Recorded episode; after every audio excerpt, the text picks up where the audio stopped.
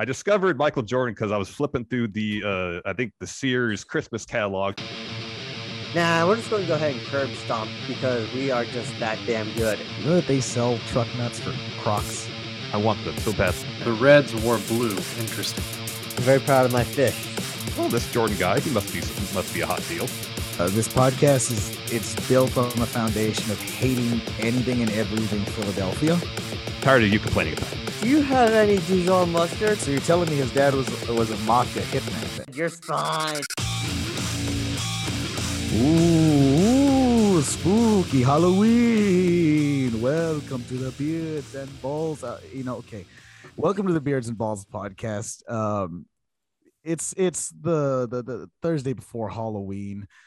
This is one of your three co-hosts, Anthony F. You can follow me at Born to Run _19. Good. And that lovely, delicious, sweet voice there was my co-host, Christopher Kaufman. Yeah, you can find me on Twitter at CWKauf, CWKAUFF. And also on Twitch, the same name. Yeah, I was waiting for the Twitch plug. You always do that. That's your new thing now. Yeah, I forget. Also with me, my other co-host, Patrick. That's Cheese Man to all you peoples out there. You can follow me at The Cheese Abides or OG Cheeseman, whichever you prefer.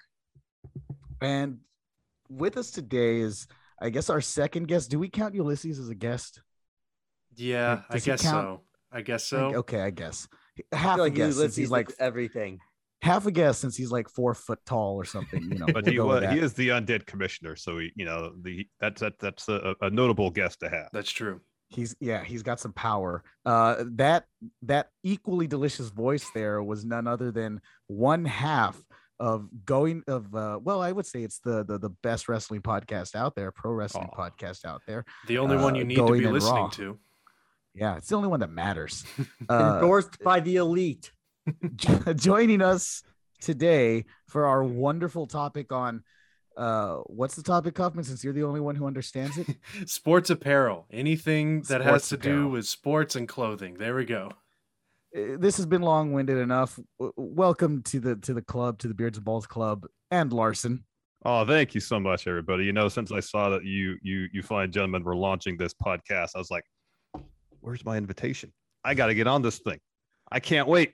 Talk sports. I got to talk wrestling all day. I love wrestling and all, but you know, even before maybe I understood what pro wrestling was, I love me some baseball. So thank you for having me. I appreciate it. And I can't wait to talk about sports apparel. Something oddly enough, I'm actually well-versed in. You were really the first name that was, so, I mean, if I'm being totally honest, we were kind of thinking about what topic would work well with you and with, to a lesser extent, Steve, because he needs to grow out a beard before he can even be considered to be on here. Oh, it's a prerequisite to be on the show. That makes sense now with the name. Yes. It has to be three or more hairs at the very least on his chin. He might be able to do three hairs, yeah. Do we count sideburns? Because he can grow sideburns. He can. Well, if he commits to like full-on mutton chops, then yes. Like he can do that, right? But I think so. I'll work on him. I'll talk to him about that. Yeah. Just tell him to put some Rogaine on the sides of his face. Yeah, we can miracle grow. He needs the miracle grow. Yeah, there you go. whatever things they put in Chia Pets, just rub that on his face. Yeah. I might need that one day because as I hit 30, I'm starting to wonder: is it just gonna all fall out? But who knows? Not all at once. It's a slow and steady decline. if my experience is anything, so. A product could help you. A big talking point of last week's show. You could get yourself some Nugenics. Yes. And she'd love it too, because clearly some days I wake up and I feel like I really do need some man boosting formula. You need to go cuck some other man's wife, because that's what Frank Thomas does. That's the spirit of the commercial. That is, I guess, that is the implication. Yes, it's the big hurt, as Dennis from It's Always Sunny says. It is the implication. But of course, Larson, we had to have you on, not just so that we could ride your coattails, but you know, so that we can, you know what this is about, Kaufman. Okay. But, you know, we thought that you were kind of the perfect person. You clearly have a big interest in sneakers, and I mean, you had for like a hot minute, you had those videos, super kicks. There you go. That show was fun to do. It was just getting a little expensive, and you know, you're hoping you can get to the point of success where people will send you free stuff, and that didn't happen. Oh, yeah. So, are those still up on your channel? They're up on, oddly enough, I think they're still up on Friendoville on Steve's channel, because that's where I put it. That's where they were. They didn't really fit into the pro wrestling. Yeah. Wrestling. Yeah. Wrestle Juice. That's what it is now. It was Friendoville. Yeah. As far as I know, they're still there unless he made them private or whatever. They were fun to do, but you know, if you want to do videos on sneakers that are kind of like the hot deal, you got to get lucky with raffles and stuff. And to try to do it without bots to get some W's, to get that got 'em graphic on the sneakers app. It's tough. Between that, it's expensive. And you know, there's a certain level of comfort going in raw with Steve that I don't get doing it by myself. Yeah. And I kind of fell into this podcast thing by accident. It's like growing up, I never said to myself, I want to be a podcaster. So going out on my own and being in front of camera and talking about things, it wasn't exactly like, I didn't feel like it was my wheelhouse. You know, it was fun to do and all, but you know, at a certain point I was like, it's fun, but what I'm getting out of it is not commensurate with what I was putting into it. And I know people like them, and I really appreciate that. And maybe at some point down the line, they'll make a return. We'll see. Yeah. But, and you're right. It's a matter of cost.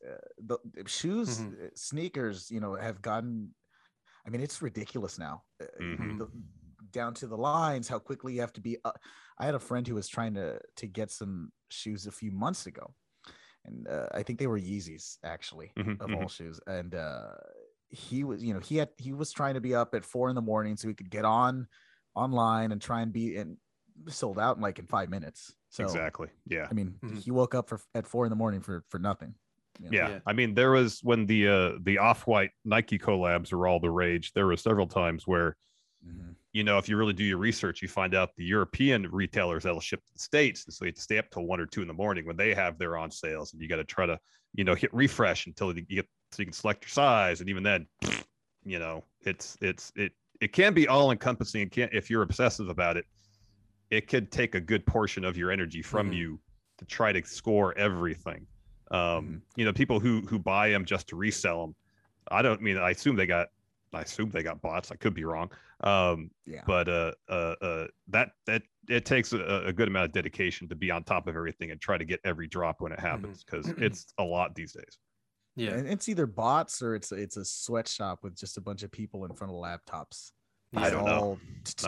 You know, ready to. But like, that's a bit of your history with like the apparel side of things. But what about sports? Growing up, who were you rooting for, and what got you into them? So oddly enough, when I was young, I lived in Arizona, and I guess the regional team was the Dodgers. So like I played baseball or softball, you know, from the point I was 6, you know, up until like late 30s, you know, with some breaks.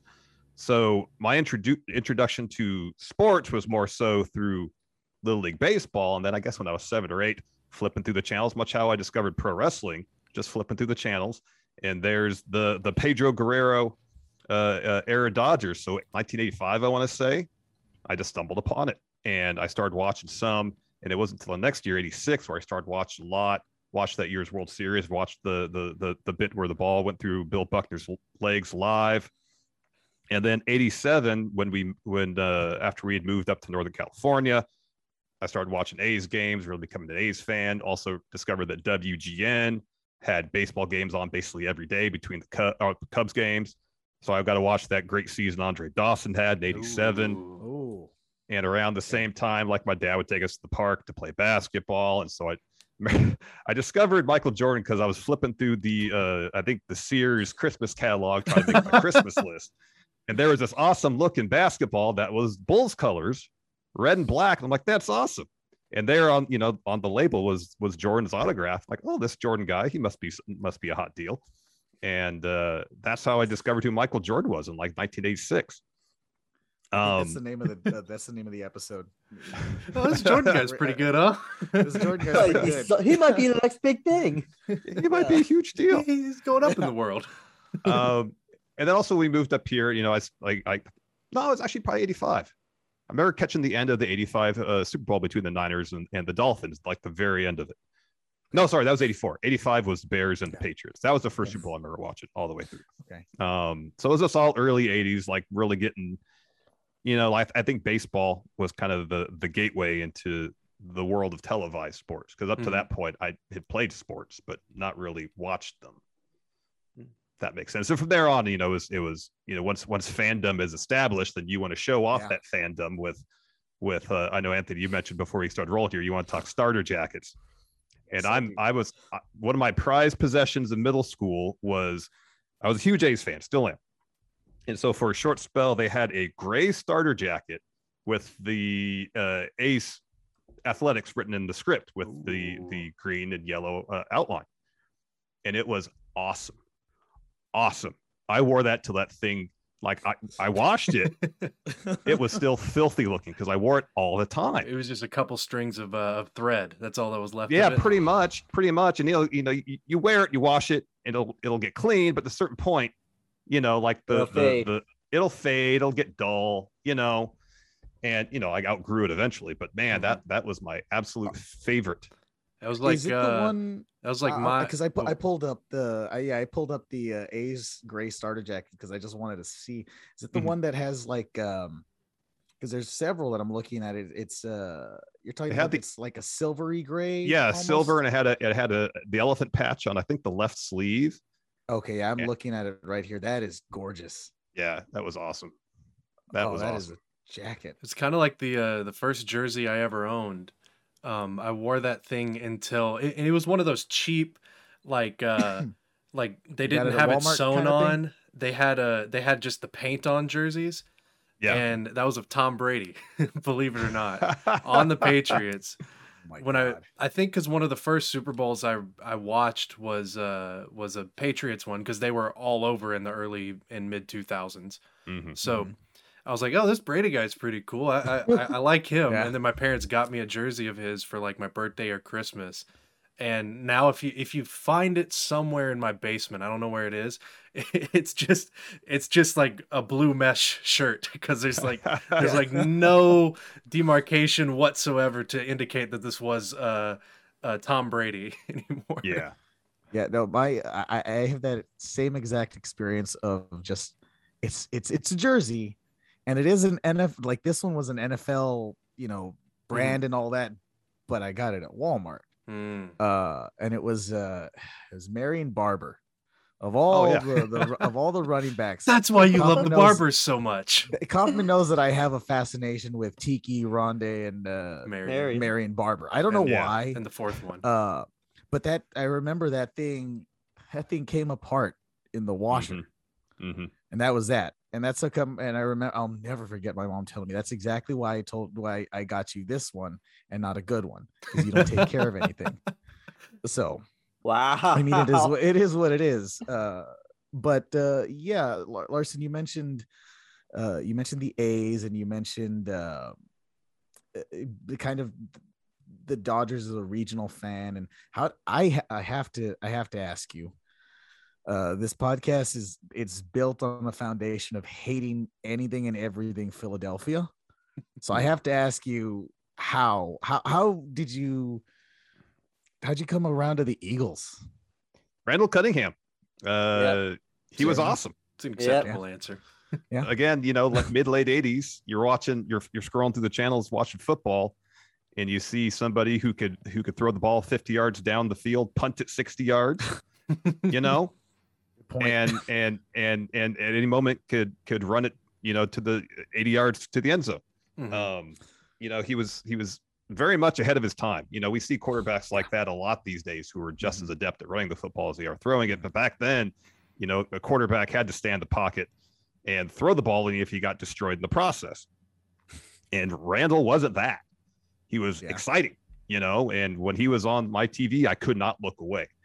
And then, you know, you watch the games. They got all these great players on defense. You got Seth Joyner and Jerome Brown and Reggie White. And it was a fun team to watch. They never quite lived up to their potential, seemingly, but that fandom kind of stuck around. And it, even in lean years when obviously Randall Cunningham wasn't on the team, you know, when Ty Detmer was their quarterback, I still watched them. Oh man, still rooted them on. Yeah. All the lean years with a bunch of bad quarterbacks. Well, then you had Donovan McNabb. Luckily, you know, the saving grace after, I guess, all of the 90s. When you really look at it, I mean, that's a long drought. Yeah. They were a pretty lousy team for a while. I mean, I understand. I had Quincy Carter on the team. Okay, so and I had Matt Kessel. I mean, don't ever forget, Vinny Testaverde at one point was wearing the Dallas Cowboy uniform and that's starting, correct. And he was, I mean, way beyond over the hill. Yep. But then you got Cheese there who's been rooting for the Bengals and really has not, like, other than Carson Palmer, never had a quarterback. Oh, yeah, that's true. And Anderson and Boomer Esiason. No. Yeah. In your lifetime. In your lifetime. Oh, what are you talking about? Dalton was good. Was better than people gave him credit for. Okay, I'll give you that. And we got Joe Burrow, baby. 11-5. You know what you did have though? Amazing uniforms, and everybody can agree to that one. Yes. Oh yeah, yes. I agree. So I guess we might as well just. Well, actually, I have one last question for Larson about the Eagles. Oh god, because there is that very.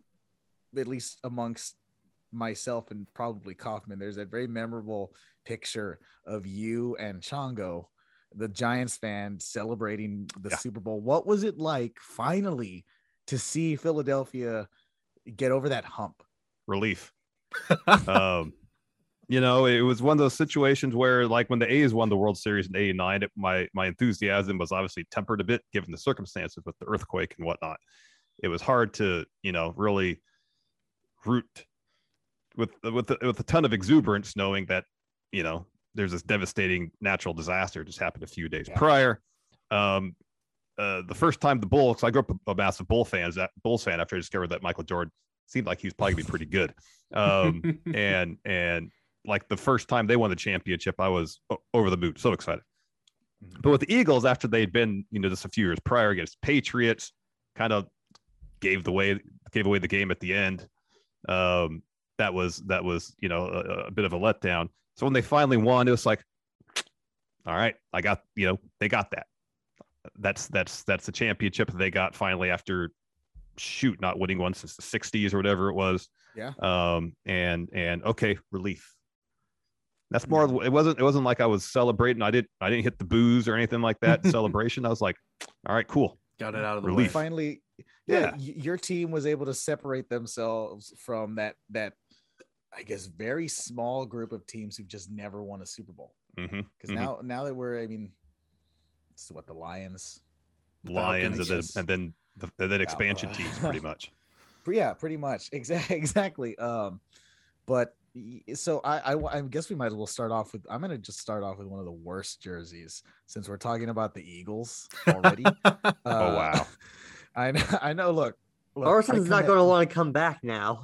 We like his other teams. It's just the Eagles. It's like, we'll give you that one. They won the championship, but I understand that Philadelphia is a polarizing sports town. But while we're talking about jerseys, I'm so happy the Phillies brought back the '80s jerseys, the powder blue and the maroon. Yes. Those are spectacular. Yes. Those are spectacular. As a Braves fan, I'm happy they brought back the maroon because they have never won with them on. Like the team has banned them from wearing the maroon ones because, like, we have not won with these on because, you know, baseball is superstitious, like, and all that. That in itself is a side topic, is another topic too. The whole superstition that surrounds little things like that. You know, you'll hear about the little things that these baseball players or just athletes in general will do.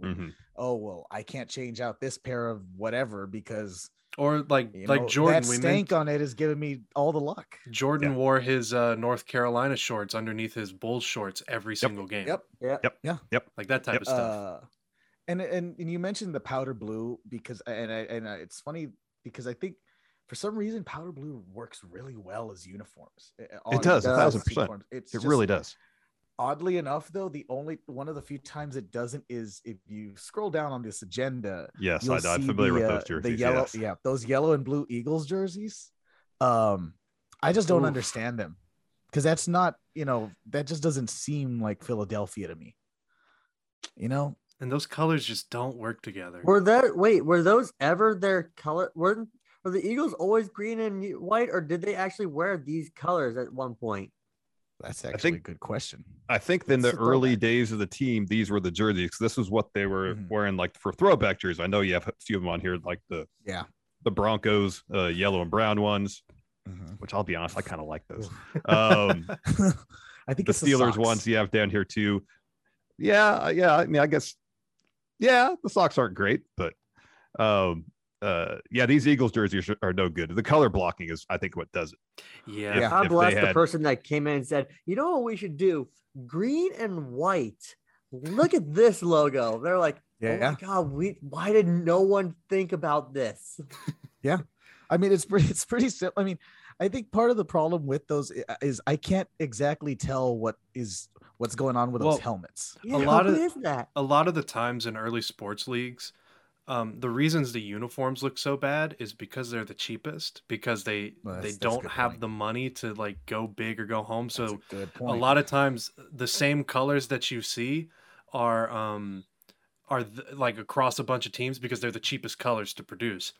Like in the 70s and 80s with baseball, the reason so many teams had blue uniforms was because they were easy to wash and you could get stains out of them quick. And there wasn't a uniform for each game.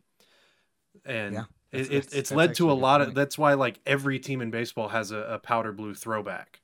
Yeah. Do the, who doesn't, Kaufman? I'm curious now. It would probably only be the teams that weren't around in those times, like the Rays or I'm trying to think of any other expansion team. Well, I have you there on that. Have you looked at those Rays, those Devil Rays ones? Oh, the original ones. The originals, not good. Yeah. You guys say that. I love those uniforms. I knew one person was going to love those. I saw that in the worst, and I was confused as to why.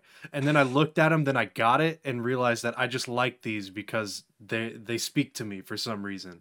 They've got the Devil Ray on it. They've got the weird color, like gradient, like it's in PowerPoint or something. That is the hat. The hat has all the colors on it as well. You're spot on about the PowerPoint. And they have the word like devil in it. I'm not gonna lie. Anytime I see those, I immediately think of Dennis Quaid. And if anyone gets that reference, is it the Disney movie that he was in, The Rookie? He's a pitcher, The Rookie. Yeah. And he was called up to the Devil Rays, and he wore that. So anytime I see those, I immediately think Dennis Quaid. It's funny because this is one of those cases where I'm way more fascinated by these ugly ones than I am by the actual good ones. Because I'm looking at those the Pirates only wore those for one season, and it was 99. And clearly, look at those. Did they wear those for the season, or was that for the futures game, The look ahead. Because I'm not sure. It could have been that. Because I know in the MLB, they had this thing in the late 90s with the Mariners called the jump forward or look forward game or something like that. It was a big attraction. And they did it. Turn ahead the clock. Night. That's what it is. They had one game between them and I believe it was the Royals the first time they did it. And both teams did like what will uniforms look like in 30 years or something like that. Like futuristic jerseys, essentially. Huh? And then it was a huge hit. Like people loved it, even though the uniforms were ugly, but like they did a lot of things within the stadium in Seattle. Mm-hmm. And then the next year they're like, everybody gets a turn ahead the clock uniform. And teams were like, we don't want to. So they just went lazy. But the Pirates were actually ones that went out. And I think this is what this is coming from, was front of those turn ahead the clock games. Cause it has the hallmarks of being one of those, the sideways name, the numbers on top of each other, the giant logo. It's interesting. You can't say that it's not interesting. I mean, I hate it. It grabs your eye. Oh, I hate it because ironically, my least favorite color combination is the color combination of my favorite team, and that is red and yellow. Well, actually, it's second. It's second. My least favorite color combo is red and green. Then below that is red and yellow. Well, you don't like Christmas? I do not like Christmas colors. Christmas is fine. I'm not a huge fan of Christmas colors, decorations. Well, you can send me those gifts I sent you last year back then, since you don't like Christmas. Well, no, it's right there. Sure. Thank you. But okay, to be fair, if those jerseys, I don't know why I think this, but if they were made of like silk and you decided to wear them to a club somewhere, you know what? They could pass in the 90s. They could. I mean, if the giant pirate head was printed on the fabric and not, embroidered on. Yes. Right. Yes, there you go. Yes. Because they just scream 90s. Mm-hmm. Before I go over what one of the ones I think is the worst, I want to know if on this list or if he's going to go off script here, what Larson thinks is some of the worst that he's ever seen. Yeah. You have one here, the White Sox, where they have the polo shirts and the shorts. The shorts. That's so weird. I fell into a black hole specifically because of that one. It's like an intramural game. Well, that's what I was just looking at all these. It was. I mean, a few of them were the same pictures, but it's just I couldn't wrap my head around seeing these, 1970s grown men, because men in the 70s looked like they were, 20 years older. Yes. So these guys who are probably in their, late 20s, early 30s look like 50-year-old men in shorts. Just having none of them did leg day back then. No. So that's what I imagine Sid wore. See, that's what I imagine Sid wears during his softball games. Yeah, these are softball uniforms. That's what they look like. It's exactly what they look like. But then you go to the 80s, the Sox jerseys with the socks across the front.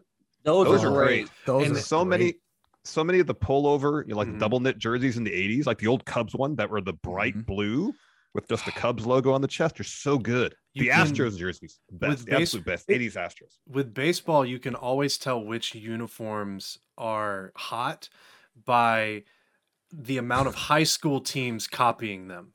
Yes. Because my brother was a big he played high school baseball his entire career, and like we were fortunate on our high school, the richest kid was a huge baseball fan, so they got a ton of good uniforms. Oh, okay. So they had, when the White Sox brought back those uniforms as throwbacks in 2014 or whatever it was. Mm-hmm.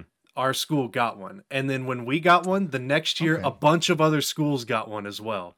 And the same thing happened with, we'll talk about these, I don't know, right now or in a little bit, Digicamo jerseys, when the Padres did those. Our school never did those because the guy who was the rich kid hated them. And luckily he hated them because, those with green and yellow would not have looked good. I'm more interested in this kid because he had some power, didn't he? Yeah, clearly. He did. I mean, he started on varsity in 8th grade. Oh wow. Okay. He wasn't, and he was a good baseball player, but he wasn't starting on varsity in 8th grade good. It was just because his dad owned a garbage company. Yeah. Oh God. So you're telling me his dad was a mafia hitman then? No. He was a garbage man. It was like, okay, fine, we'll go with that. And then he was unemployed, retired. Well, geez, Kaufman. Well, no, he was. Like it was a joke. He owned a big garbage company, and whenever in class, somebody would ask, "Hey, so and so, what does your dad do?" And he's like, "Oh, he's a garbage man," just to mess with him. And then he retired a couple years later. He's like, "Oh, my dad's unemployed." Oh wow. So but yeah, because of that kid, we had those White Sox jerseys. We had we had pinstripes that were modeled after I think the Cubs. So yeah, I'm glad that you brought up the pinstripes because, and I didn't bother putting pictures because I figured so. There's a select group of teams who I just thought, I don't have to put we don't really even have to go into depth about why they're good uniforms because they're they're pretty much just iconic uniforms. Mm-hmm. You're looking at Packers, Cowboys, Celtics, Lakers, Raiders, Yankees, the Bears, the Yankees, the Red Sox. You really can't. Yeah. You I mean, we don't have to talk about those because you don't mess with perfection. Yeah, you don't. There's a reason that these uniforms have looked the way they have for, I mean, with what, just maybe minor changes. Oh, the number's a little different. Mm-hmm. I mean, if you look at what Jerry West, you know, his uniform and compare it, you know, to what Magic is wearing, there's those small differences, but it's essentially the same. Mm-hmm. So I figured we'll just kind of leave those off of the discussion just because they've been talked to death. Yeah. But I do have to ask you, Larson, since it's here and you know, the A's are a big thing. I'm guessing that was you, Kaufman, who put those under the worst athletics jerseys, which is those yellow with the green sleeves, and it's interesting. Charlie Finley area where, you know, he was trying to find ways to get people to the ballpark. He's the owner who pitched yellow baseballs or fluorescent green baseballs because that'd be easier to see. You know, he didn't go out as far as limit. His name escapes me now. The guy who owned the White Sox when they did the shorts, because that was a stunt to try to get people out to the ballpark. You know, that it's the same owner that did Disco Night at Comiskey Field. That worked out great. Yeah. Oh, yeah. God, what a... and so Charlie Finley would do all sorts of stuff like to try to get people. I think there was the team had an official donkey in Oakland. wait. I that opens so many more questions than it does, you know, than it actually answers them. A donkey. Yeah. It's so, in the 70s, like when Charlie O the Mule was the donkey's name. It was around from 65 to 76. So when they were winning those World Series, they had a donkey as their mascot. I mean, whatever works at that point, you know, you leave it. You don't bother with it. Nope. Man, a donkey. And now I kind of want to see. I want to see them do some kind of throwback jerseys now in reference to that donkey. Did they dress the donkey up? Like did he come out there like a mascot with the uniform on? That would be something else if they could tailor. Yeah, well, looks like the donkey was in. That was the intern's sort of job. Wow. Yeah, it looks like it had a saddle, kind of or a sash. I'm looking at it. Is he wearing a hat? Okay, no, that's the picture. Where there's the Kansas City Athletics 1965 official yearbook, and it's got the donkey with a hat on it. Okay, man, I would love to get my hands on that. I'm looking donkey? At a patch of a pat. Well, that too. I would like a mule. Just pack mule. You'll see me going down Mopac Expressway here in Austin on a mule, dressed in A's gear. It's like if you get it, you get it. Exactly. So I do have a bit of a tangent question for you, Larson. I guess if you had to pick an animal to be the official Going in Raw mascot, that also has nothing to do with the show. Yeah, like how donkeys have nothing to do with the athletics. No. Wow, that's a tough one. I'm trying to think of it'd probably be a wolf. Oh, yeah. That makes sense. Yeah. It'd probably be a wolf. Just one of them. I mean, just one, not a pack. Just one. A wolf. No, a wolf. Yeah. Just a single wolf. A lone wolf. a lone wolf. God. But yeah, I, the other, another one that pops out immediately. Right. And so this particular uniform, the reason I wasn't sure where to put it is because, you know, when I was doing a little bit of research for this, I was going through lists of best and worst, and, I know, Larson, you mentioned the Astros, you know, jerseys from the 80s. It's funny because I am solidly in that same camp as you, but there are quite a few people who don't like them. And I know it's interesting, but like the contrast of the orange and the blue, even down to the font they use for Astros, is perfect. It's perfect, like the '86 team with Mike Scott and Glenn Davis and Billy Hatcher. You know, like that's the team. Like I remember watching that whole series when them against the Mets, the National League Championship Series. And so those jerseys are just like emblazoned in my memory as just being like peak jerseys. They're so good. Just like powder blue. I really like those creamsicle colors. Those that orange just works for me. Like sunset colors almost. Yeah, it's like a sunset. Here in Austin, this one brewery you mentioned, like how they do the font of the Astros thing. So this, I forget what beer company it was. They made this whole beer. And the design of the can was Astros colors with that font. It was a good beer too. That was the best part. But I'm sure I regret not keeping a can. Well, yeah. I mean, at this point though, the Astros could use any good publicity they can get. That's true. That's a fair point. Let's just put that there. But you said creamsicle. What about because I see you have here in the like, are these good? Are these not? The Buccaneers creamsicle. Fantastic. With the flamboyant cowboy. Beautiful. I am all in favor of those uniforms. I think I want to see them wear those now. I want to see Tom Brady rocking the creamsicle now that I like him. Well, here's the thing.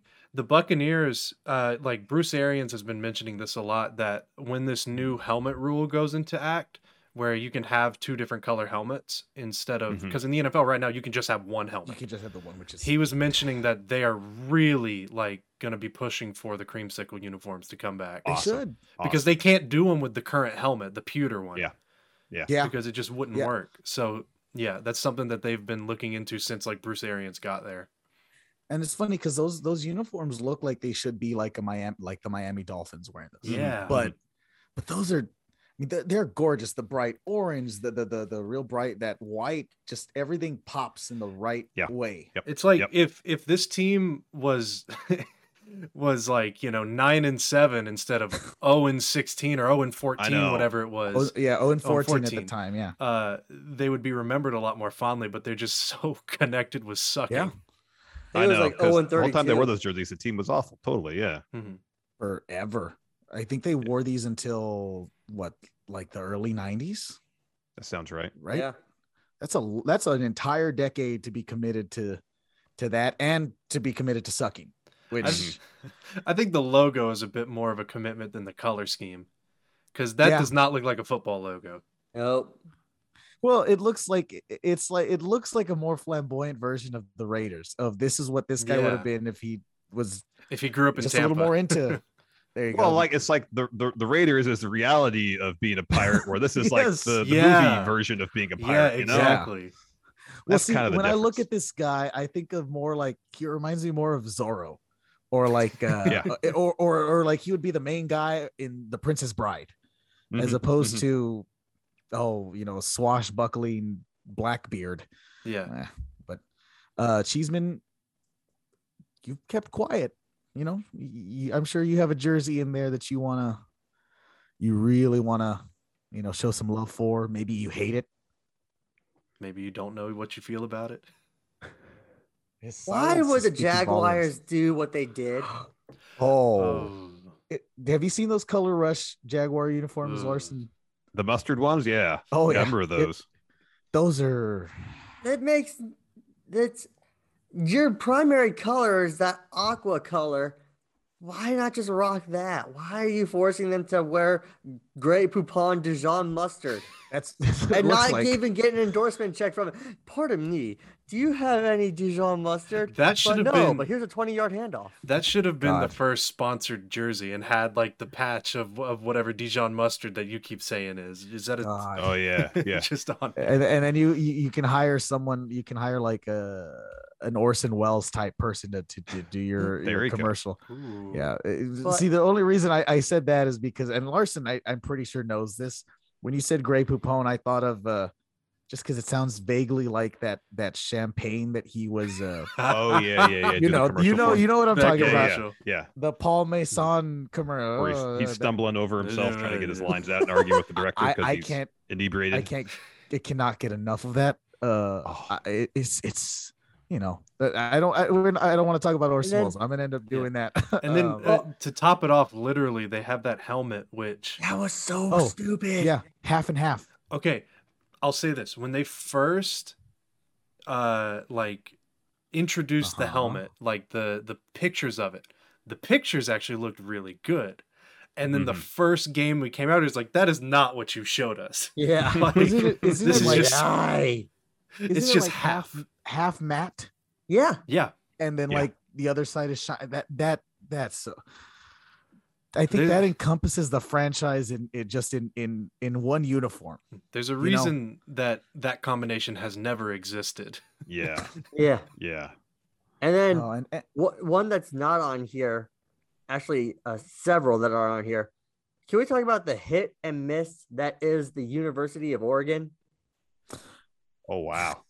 You can pick. It's funny. It's so hard. Sometimes they're good. Sometimes they're the one with the feathers like on the patch. I think that's them. Yeah, that's them. I'm like, I'm not sure what you're going. I get what you're going for. You're not doing it right or good at all. But when they wear they're all greens. I'm like, okay, see, I like that.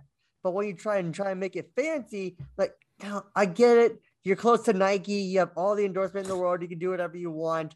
Doesn't mean you should. No, I disagree. That's an appeal to that school, though. Exactly. I mean, that is a major appeal to why any athletes want to go there. It opens the door for branding. And, and now with the name, image, likeness thing, like exactly. Yep. But I mean, I personally love when Oregon gets weird with their jerseys. I want I love it when they go as ugly as they can, because I'm looking at this one image that has 1, 2, 3, 4, 5 5 different uniforms just I guess that they're gonna wear throughout the season. There's an all green, an all yellow, an all white, an all black. Like, I mean, Oregon takes their uniform game very seriously. Oh yeah. I mean, I would say more than any other. I mean, I can't think of another school that does that. I mean, they do more with their jerseys than a lot of professional teams do. Well, yeah. That's what happens when the guy who invented Nike went there, or maybe not invented, like, but owns it or something. Yeah. CEO. Where did Bezos go to? I want to know what he's doing for uniforms there. It's all just gonna say Prime. No. God. So you really don't like those, Cheeseman? I mean, no, I'm not saying I don't like them. I'm saying they're hit and miss for me. Like I said, the all greens, those, I love those. Like that's because that stands out to me. But but some of them, I think it's mainly also sometimes it's more their basketball than their football. The basketball ones, I feel like those sometimes get a little too weird for me. The football ones, they can work. The basketball ones feel like, don't they also have like some camo ones that are just, or am I thinking of Baylor? One of those. No, like really ugly I think everyone has those at this point. Like everyone has some version of camo, whether it's digital or traditional. And it's all. I think we should all. I was gonna say I just want to. I have as an example here because I hate these. I love the Spurs. That's my team. I met them. I've watched them win 5 championships, but God, I hate when they put those digi camo stuff. Yeah. It's not good. You could tell, and this is back to that high school thing that I was talking about. You could tell a team was bad if they came out with digi camo, because nobody in the history of ever, except for the Spurs, have played good any sport with digi camo jerseys on. Yeah. I mean, I have a hard anti-camo rule here personally in general, but I don't know, those are, and they have like, just looking at that picture, they have a brown one and a gray one also. Like, just get rid of those. I mean, the Spurs are one of those teams that just the simple silver and black or black and white, that's all you need. You really don't need to someone was like working on one of those, I forget what it's called, but it's like one of those puzzle games like that where you gotta it's like a minesweeper. It looks like it's an unfinished minesweeper. Yeah. It's incomplete minesweeper. Minesweeper Desert Storm Edition. So we've covered your team, Anthony. We've covered Larson's team. Cheeseman, are there any uniforms from your team that you don't like? Oh, that he doesn't like. Ooh. Come on, you got plenty of teams to choose from. We have a few examples on the worst list. Like, yeah.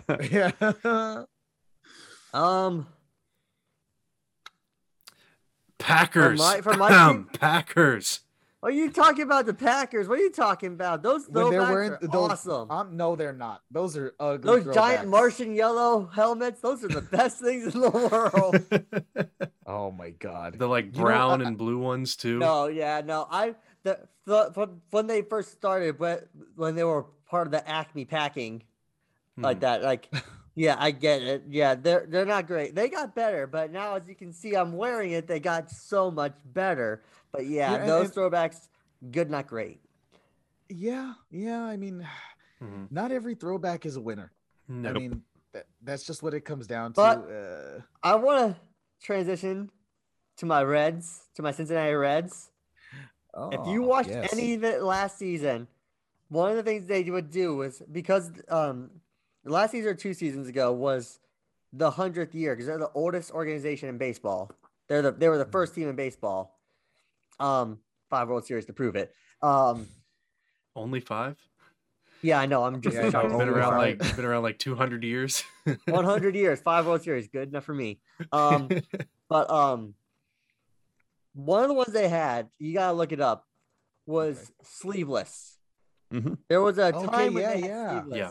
And the two players that made it look good were Derek Dietrich and Michael Lorenzen and Yasiel Puig, because their arms were huge. And so they came out in sleeveless. I'm like, those need to be our alternate jerseys all the time because that is amazing. So those are actually, those are very polarizing amongst baseball players. Because I've gotten fortunate to know a bunch of baseball players who went on to play at college level. And it's 50-50 between ones that love the sleeveless ones, including how the Reds have done, the Rockies have done, a bunch of teams have done. The Royals did it at one point where it's sleeveless, but they have another shirt underneath. Mm-hmm. Personally, I'm in favor of those, but it's 50-50. People baseball players either love them or they hate them with every fiber of their being. I love them. I'm looking at these two guys doing the Arnold Schwarzenegger, Carl Weathers, locking of hands. I'm Predator, huh? Yeah. Oh yeah. I'm just give me that. You know what? Make them all sleeveless. I'll take sleeveless baseball jerseys over sleeved NBA jerseys any day. Those are. I don't think there was a single one that was good. No. And there's a reason they don't use them anymore. It felt all the designs look phoned in. Yeah. I mean, it's. Yeah, that's the thing about that. I like how you said that because that's the thing about a uniform. You can tell when it's phoned in, even if it's clear as day. How do you feel about the whole sleeveless look? Oh, I mean, that's got in baseball especially as history back in. I think the Reds in the old days, a lot of teams wore the sleeveless jerseys. You had another shirt underneath, and I think it, when implemented well, is great.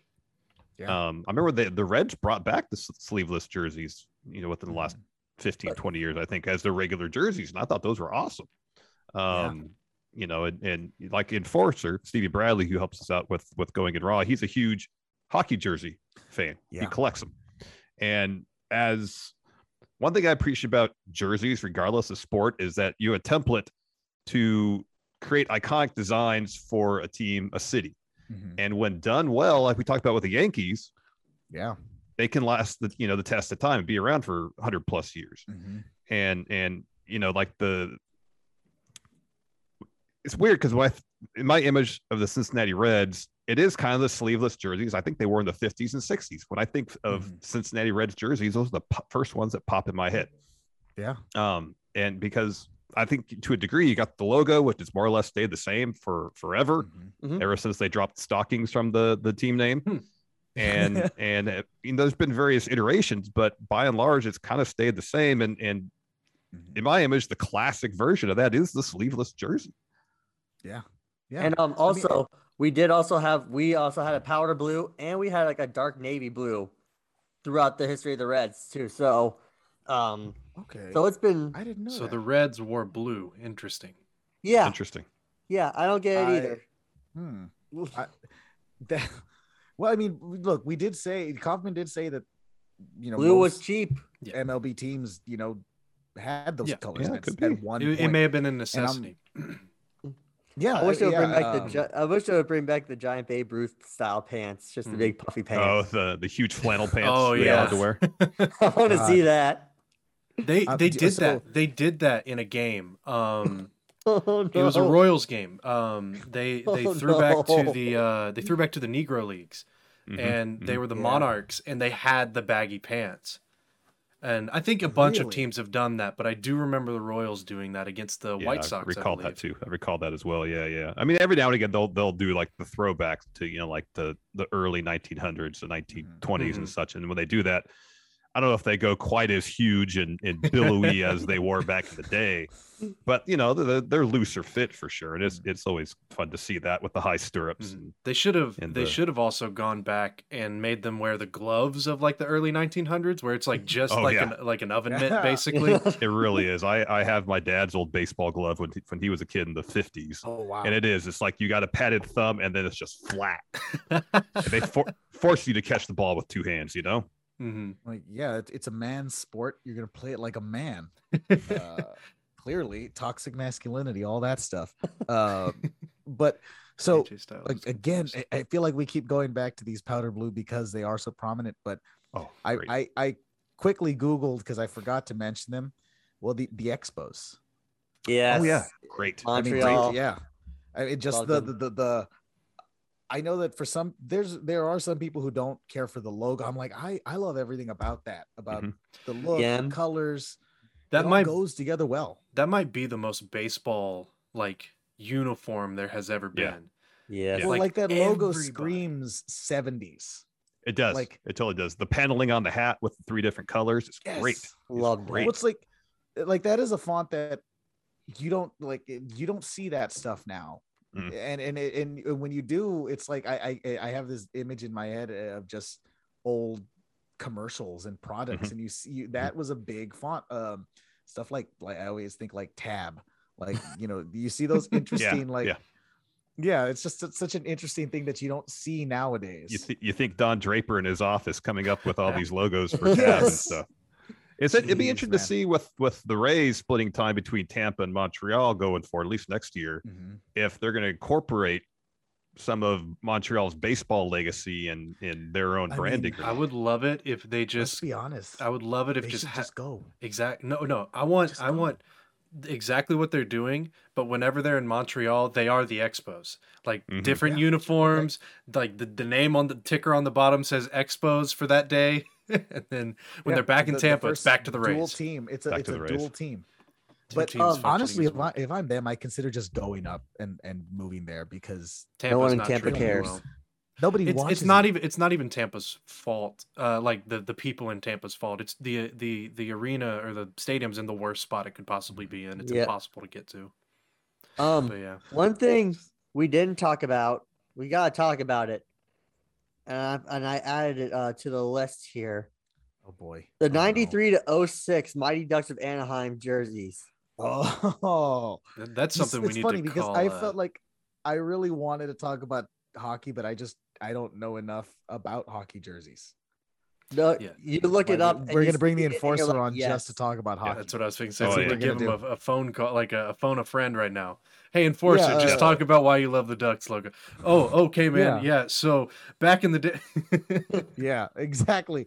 Those. I mean, it's funny because like as a kid, when I think of the Mighty Ducks, it's so tied in with Emilio. I hate to say it, but I think of Emilio Estevez before I think of an actual, hockey team. I think of a Sheen, I guess. But they're not. I like them. I mean, I like them. Yeah. That's what it comes down to.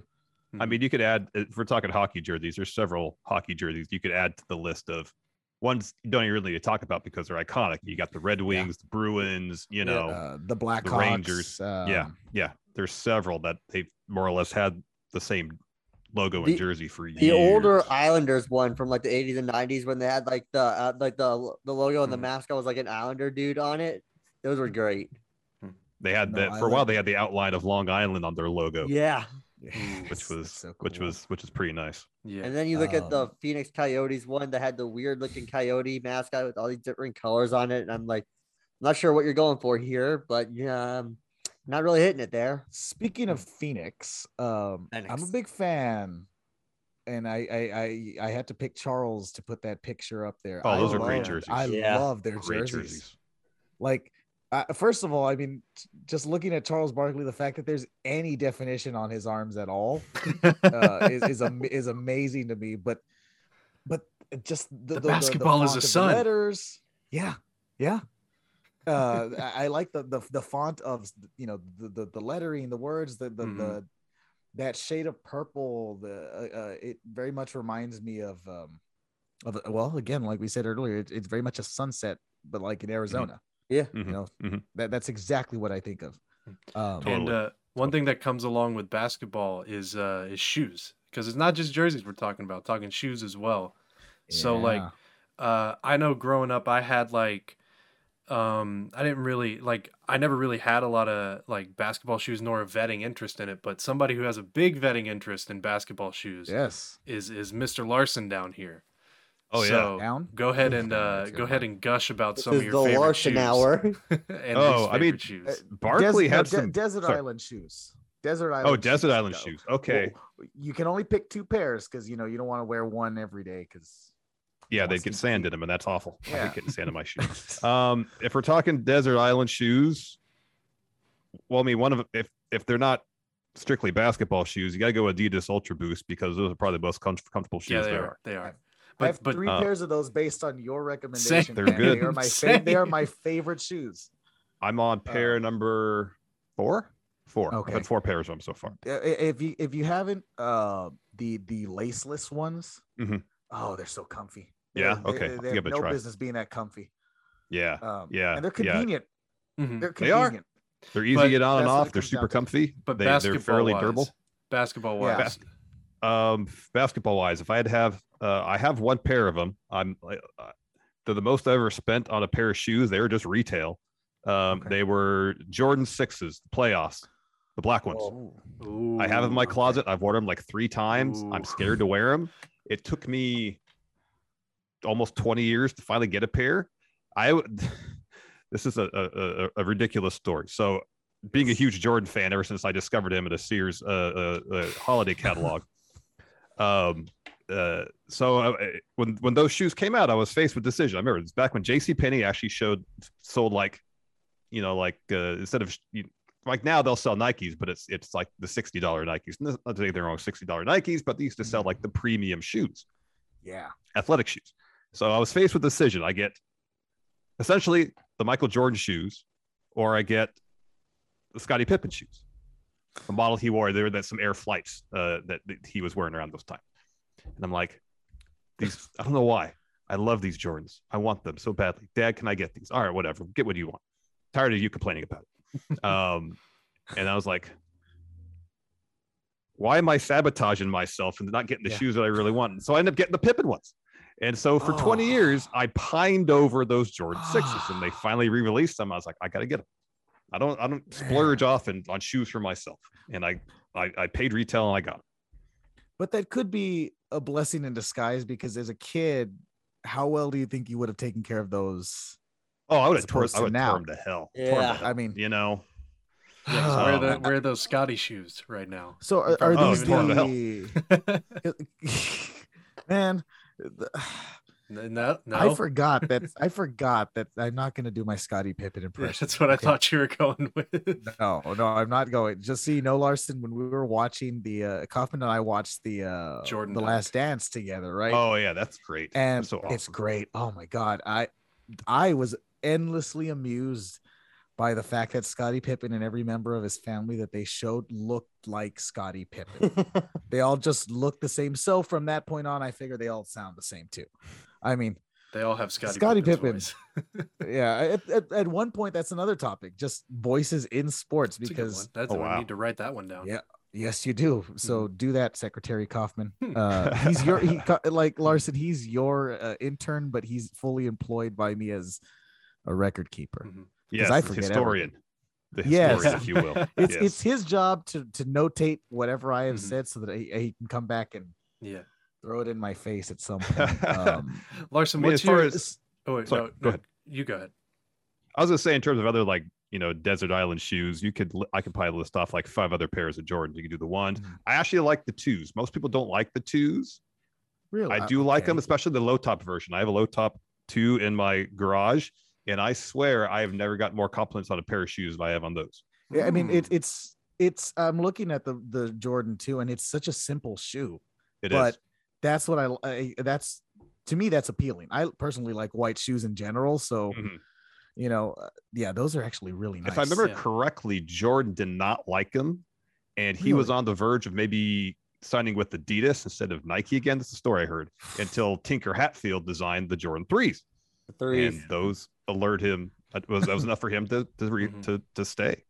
3s are great, 4s are great, 5s are good, 6s are awesome, 7s are all right, 8s are all right, 11s and 12s are really good. I could go on. It's funny. I mean, you can, and I'm sure there is. You can do a whole podcast on just Jordan brand. Absolutely, absolutely. It's insane. But Larson, what's your opinion when athletes in other sports take Jordans and turn them into football cleats or baseball cleats? Because I put on here in the Super Bowl that the Chiefs won. Looking at them, Damian Williams took a pair of 1s and made them into cleats, and there's. It actually ended up being a very pivotal point of the game. Came down to, were these shoes in bounds or out of bounds before he scored? Yeah. So I'm sure Jordan got a big, not that he needed it, a big boost in sales from that. Okay. I thought you were gonna say like a boost in ego because I was gonna say he'll take it. He'll take any praise. Yeah. You know that. And then like these custom cleats in baseball down here from like the Players Weekend. Those. I put the ones with Hey Arnold and Doug on there because I knew Anthony would like that. Oh, of course. And the Rocket Power ones as well. You knew I would hate those. And then there's like the opposite side of that at the very bottom when Bryce Harper tried to incorporate the Philly Fanatic into his cleats 3 times. I love that, man. And it just I love it. I hate uniform it. Rules in sports are so strict that anytime the players get a show. Especially in the NFL, any measure of personality or individuality is great. You know, players go out there and have their customized cleats, baseball players too. I wish it's something they could do more often instead of the league being like, no, you all have to wear the same stuff, you know? I mean, they had to make a rule about wearing 2 colored helmets. Exactly. That's how, I mean, that's what I love about the NBA is that the NBA is so much more fun than the other leagues, because I mean, the players have all the power, and not like in a baseball sense where they have, you know, the power of, you know, contracts and all that, but in terms of rules and just anything that does happen in the NBA starts with them. They do, because I think the NBA more than any other league that I can think of has embraced marketing individual players. Like the NFL historically has always been, we promote the NFL. You know, we push the shield. Yeah. And baseball is, especially now, I don't know if it's an inability to create that mainstream crossover star, or baseball is such a regional sport anyways, but basketball early on, like when Jordan first got the Jordan 1s, he had a colorway that, so back in the mid 80s, every basketball team, their shoes had to have some white on them. Right. That was a rule. And so Jordan had ones that were just black and red.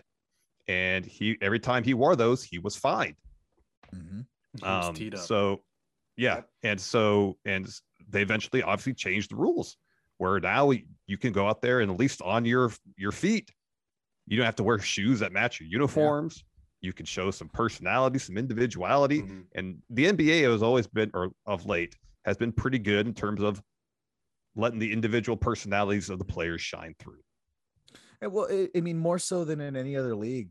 In baseball, you see their faces and you know who they are by their face. But there's so many men on a roster as opposed to on a basketball team. It's a small group, and I mean, you are constantly seeing that person. There's no helmet, you know.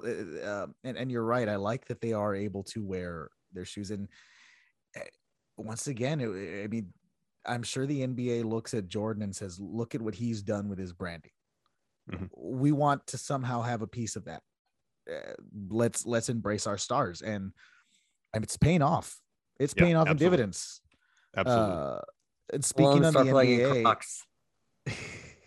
Yes, God, start playing in Crocs, please.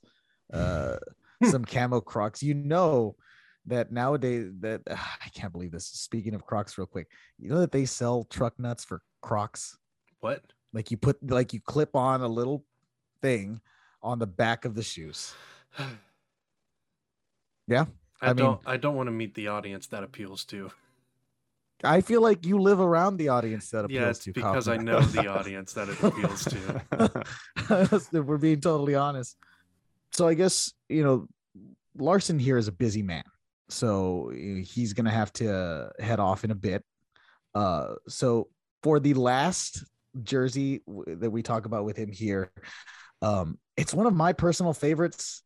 It has to do with basketball. It's the Raptors uniforms from the 90s, those purple ones with the Raptor on there. Yeah, I like it. I know it's decisive, it's divisive, but I love them. I mean, they're for their time. Mm-hmm. They're probably. I mean, that was off the heels of Jurassic Park being huge. You know, yeah. Raptors were popular. I like the color scheme, the cartoonish dinosaur. Mm-hmm. Personally, a bit much. I don't dislike them. Yeah. I like the subtlety of the more recent Raptors jerseys. Yeah. Where there's just references to the dinosaur, the you know, the basketball. Yeah, yeah. There's references to it, but it's not so literal in terms of that. You know, you show me a picture of Vince Carter wearing an old school Raptors jersey. Yeah. And be like, that's what awesome. It is. It's Vinsanity. That's what it is. That's what gets you excited, you know? Yeah, that is. Yeah. That's you think exactly of him doing crazy dunks, dunking over people, like literally over people, you know? Oh, man. And so that's cool. But on their own, they're all right. Yeah. They're okay. Well, and it's funny because I think that's exactly that was, I guess, one of the point of that is that there's some of these get by on nostalgia alone. Yeah. Like, yeah, that's what it comes down to. I noticed you had the Grizzly jerseys from roughly the same era on there. And those are there's a lot going on with those jerseys. Yes. You have the extruded font with the roaring bear, and there's a lot going on and there. And the edges that are different colors. Yeah. Cleveland tried to do that too, and I'm pointing over because I have a LeBron jersey when Cleveland tried to do that with the. I don't remember that. They had here's a physical example. They had this with like alternating colors on the sideline. The Grizzlies, I don't know if they were the first. I know they used to do that back in like the 60s, but they were the first ones to like bring it back, if I'm not mistaken. And I guess the very, very, very last one is those Prince alternates that amazing. The Timberwolves would. Those shades of purple. Oh. I mean, just you know, the what is it, like a pinkish purple and the dark. Everything about that works. It's simple, it's classic. NBA does a really good job with their alternate jerseys. Like everyone Miami puts out there is amazing. Yes. Those are great. Specifically their city ones that they have right now, where it's that what synthwave look that it's got to it. Where I'm like, those are gorgeous.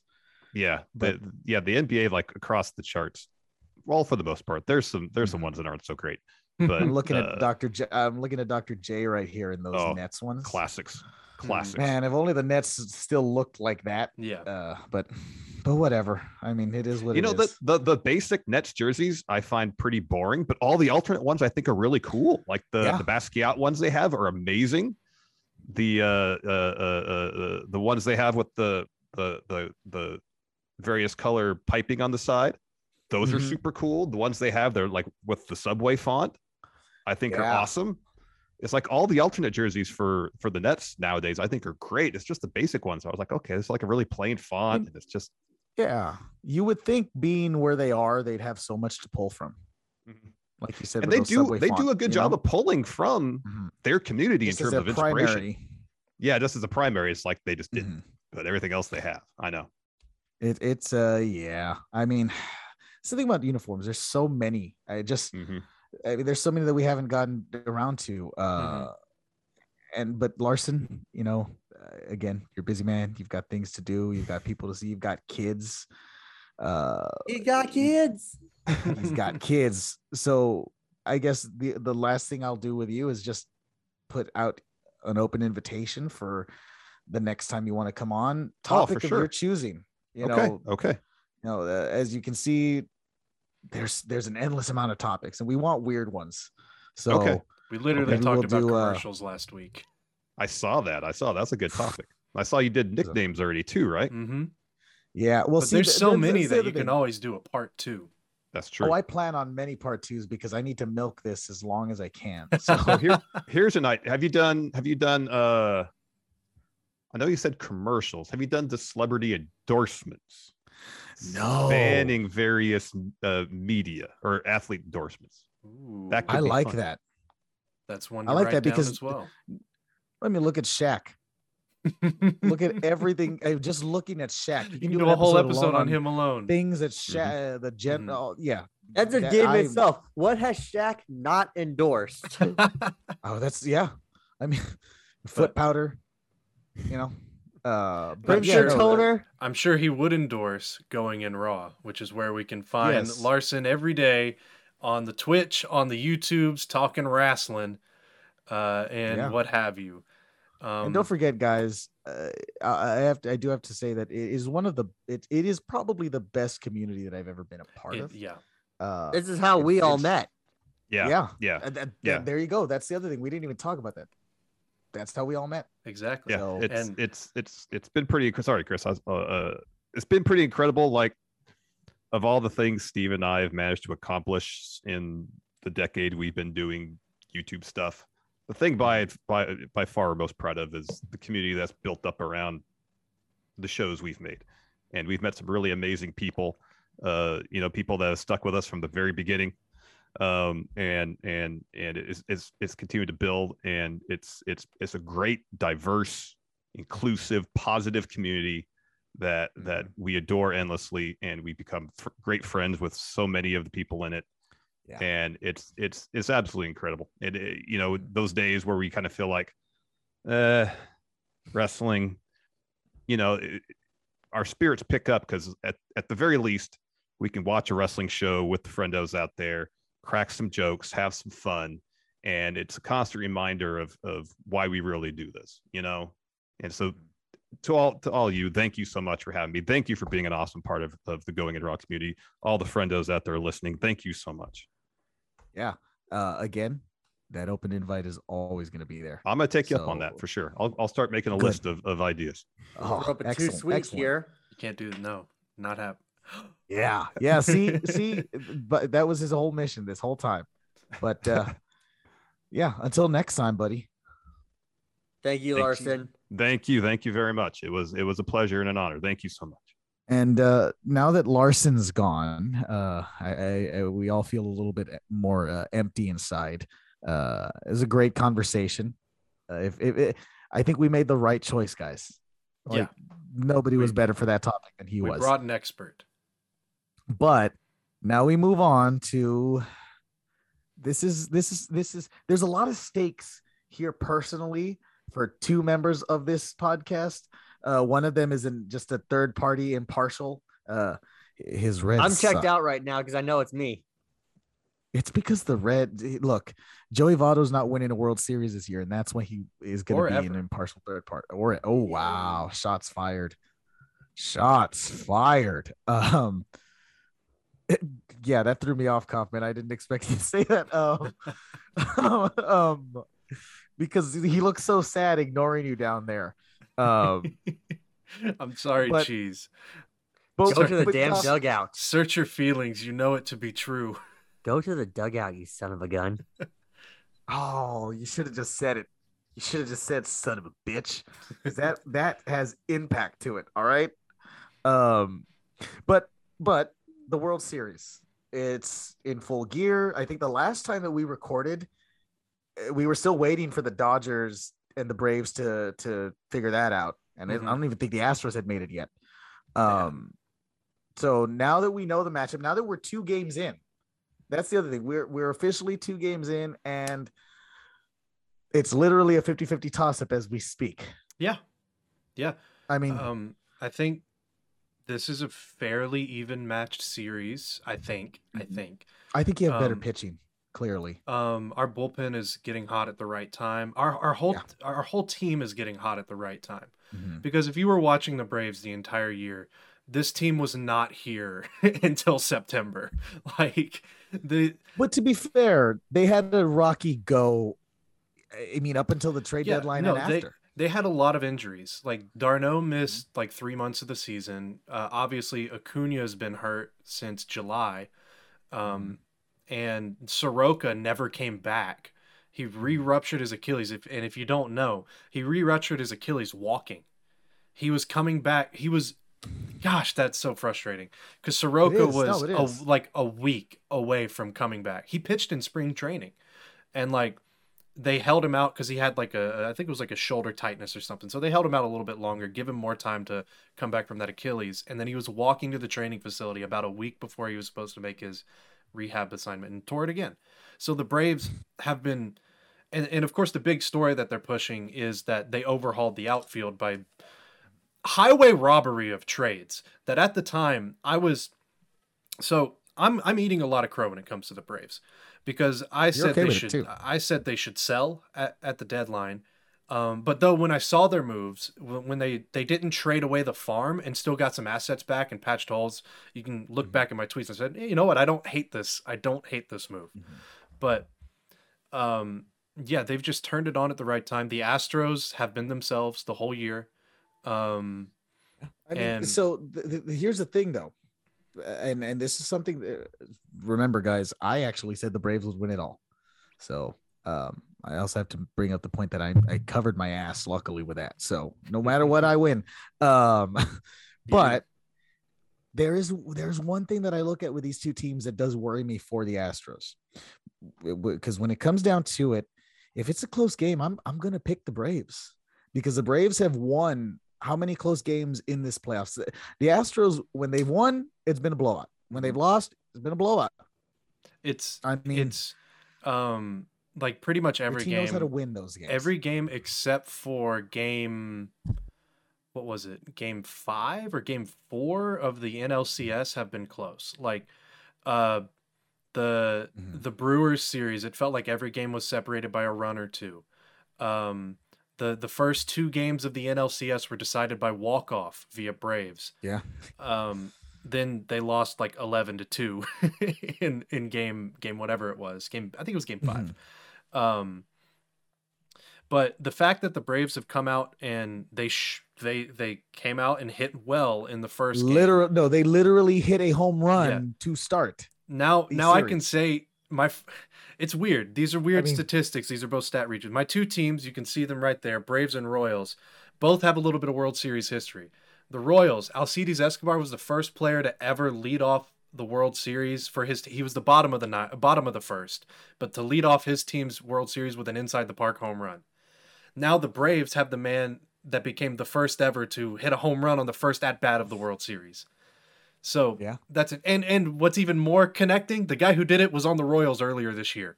Yeah. That's a little bit of coincidence for you, but. And look, they're a good team in the end. They're a good team that, you know, and the umps have been bad. The umps have been bad in favor of Houston. There's a Twitter account that does a scorecard thing at the end of the game. And they calculate how many runs, the ump accounts for. And in the first game, he was about a run and a half in favor of Houston. And then in this past game, I would want to see it. It's got to be at least two. Because early on in the game, the Braves should have had the bases loaded with one out because Freddie Freeman should have walked when they called him out on strikes. But neither here nor there. We can get into the minutiae of ump play. But because when it comes down to it, coulda, shoulda, didn't. Exactly. And we're done with the Braves official podcast. Yeah. I'm joking. I'm joking. That's why I kind of got out of there because it was getting into that territory. No, I was looking at you. I was like, oh boy, this is gonna be fun. But joking. Yeah, the Braves they did wonders. The fact that they got one on the road is happy is because as the what's it called? Yeah. The team without home field advantage, you need to win at least one on the road to win the World Series. And now, and that's why I was talking to my dad about this, and I told him, look, if the Astros lose the World Series, it's that game. That's the game that decided that. if that happens. Mm-hmm. But it really just comes down. I think ultimately what's going to come down to is whether or not the Braves bullpen can continue doing what it's doing, and whether or not the Astros' bats are going to stay hot. What I'm worried most about in this series is for both teams, managerial decisions, mm-hmm. especially when it comes to the bullpen and who they put in when. We have Dusty Baker. We know Dusty Baker has a terrible track record. I was going to say that's already. Snit has been declined. Snit has not been good this year. Dusty Baker, who, if you didn't know, smoked a joint with Jimi Hendrix. That's according to Dusty Baker. So look, I'm only bringing it up because someone talked about it today and I lost my shit when I was laughing. That's just great. At the idea of Dusty Baker. Because you're imagining 72-year-old Dusty Baker smoking with 22-year-old Jimi Hendrix. yes, exactly that. But it's going to come down to when the right bullpen arms come in and if these managers make the right decision. Because I'm like, Houston's bullpen isn't that bad. Their pitching staff as a whole is hurt. It's banged up, which is unfortunate. Yeah. But then again, the Braves, because they have everything else. And that's the thing. Both rosters, when you look at both rosters, they're really, really good teams. And like, if Jesse Chavez comes into the game in a high leverage situation, I might strangle Snit, because look, Jesse Chavez has been good this postseason. But he's not that guy. There's a reason he's a journeyman. But as far as the whole, I think for the first time in a very long time, Atlanta's going to have a good home field advantage, because Atlanta as a whole, as a sports town, is not known for their home field advantage. They're very fair weather. But the fact that the Braves are in the World Series, like, it's not like the Falcons, it's not like the Hawks. People care about the Braves in Georgia. But and I also have to say this, and this is another reason. Are your fans really going to turn down the opportunity to boo the cheaters in the World Series? That's another thing, and that's the case. If you go, if this was a World Series between the Astros and anybody else, not named the Red Sox, because the Red Sox did the same thing, and they're just lucky they didn't get as big of a punishment as Houston. Yeah, which I'm completely on your side on that point. I think, like, why didn't the Red Sox get punted? Why did the Astros have to get sacrificed and not the Red Sox too? Like, who was it a few years ago? The Braves were accused of cheating. A few years ago. Theirs was like okay, but they cheated. That's the point. They accidentally signed too many international players that never made the field. But I have to say this though. That is the funniest thing, like that, the idea that you didn't know how many you had already. I forget what it was, but I know it was international pool. But the point is when the Astros win the World Series, and I'm lording it over the entire universe, I'm gonna be happy. And if the Braves win, I pick them. I'm gonna lord that over the universe too. Anthony wins no matter who loses. Yeah, cheese. That's what matters. I know you don't care about this World Series. Neither of us want to make a prediction. I'm imagining. I know I don't want to make a prediction. Anthony, I'm sure I did make a prediction. I know you did. You've made a prediction. But cheese, between these two teams. What I want is different. Through these two teams, we're 1-1 in the series. How's it going to end? Joey Votto's going to come in and hit a home run. He's going to run in with a steel chair. He's going to cash in his money in the bank. Joey Votto's going to run in with a money in the bank and just hit Altuve with a chair, and you all are gonna cheer. But it's going to end in 6. Astros win, and Dusty Baker finally gets over that hump. Okay. I think it goes 7 personally, because I think we'll go 8. We'll go 8 games. Yeah, how about 20? Go. How about it never? Best out of 20. Best out of 20. Yeah, there you go. I don't know what best out of 20 is. What, 16? You do 21. You can't do best out of 20. I'm joking. I know that you can't. It wouldn't work. But yeah, that's baseball. Cheeseman has predicted the Astros in 6. I said the Braves are just going to win it. Kaufman is superstitious at the moment. I'm abstaining. I can see it on his face. Like, look at him. Like, just bringing up the Braves. There's this smile that wants to come out, but it's afraid to. No, it's like I am. Smile. I'm pursing myself because I'm like, please stop talking about them. because so the Braves. Anyways, this has transitioned into the next 2 hours of Braves talk. No, please. The more you talk up an Atlanta team, the stronger the failure it will be. And that's why I need to do that. But we're gonna move on to our combo of here of our Week 7 recap and Week 8 picks for the NFL. Yes. So Kaufman, do you has math ready? I have already done the math, and it took him 3 hours to do it. It made things more complicated because there's not 16 games anymore, and if I lose track at some point, I can't just divide by 16 and see that I'm right. There were only 13 games this week because 6 teams were on bye. So many byes. This past week, I'll say this. I had the worst record this week, but I didn't have it alone. Cheeseman and I both went 7-6. Meanwhile, Anthony had an astounding 10-3 week in which he has now taken over the someone was lead. Gloating last week. Someone was really, and then I was like, someone was wearing their high-waisted dad jeans, shaming the other two people on here. But unfortunately, I had to pick the Chiefs to win when I knew in my heart of hearts we were going to lose. And I told you why, and that's exactly why. But I wanted points. You see. Like, I know, but if you really wanted them, you wouldn't have picked with your heart. You would have picked with your brain. And then none of us picked the Falcons. Cheeseman, Cheeseman actually picked tie in that game and was 1 point off. Oh, so close. It was insane. That game was insane for Cheese has been reasons. Really good at picking like games that we know are going to be like. Haven't two of them gone into overtime this year that he picked to tie? Well, yes, he did. Yes, both of them, and I was heartbroken both times. Mm-hmm. Like, can we? But as we stand now, Anthony has 74 wins. I have 73. Cheese has 62. 62. Yeah, 7 more, and you're at a good number. Yeah, I was fixing to say, Cheese, go for 7 this week. Okay, just aim for 7 only. It's like the scene in The Incredibles. Go for second. Second. When I said noise right now, I just thought to myself, we're gonna have to try and finagle Brian Hilton on here one year. Talking about basketball. It's not. No, we're gonna talk about his Emmy and just about his Emmy. Where is it? That's all. Where's your Emmy? Put it on TV. I mean, on TV, geez, that's how old I am that I refer to video things as TV.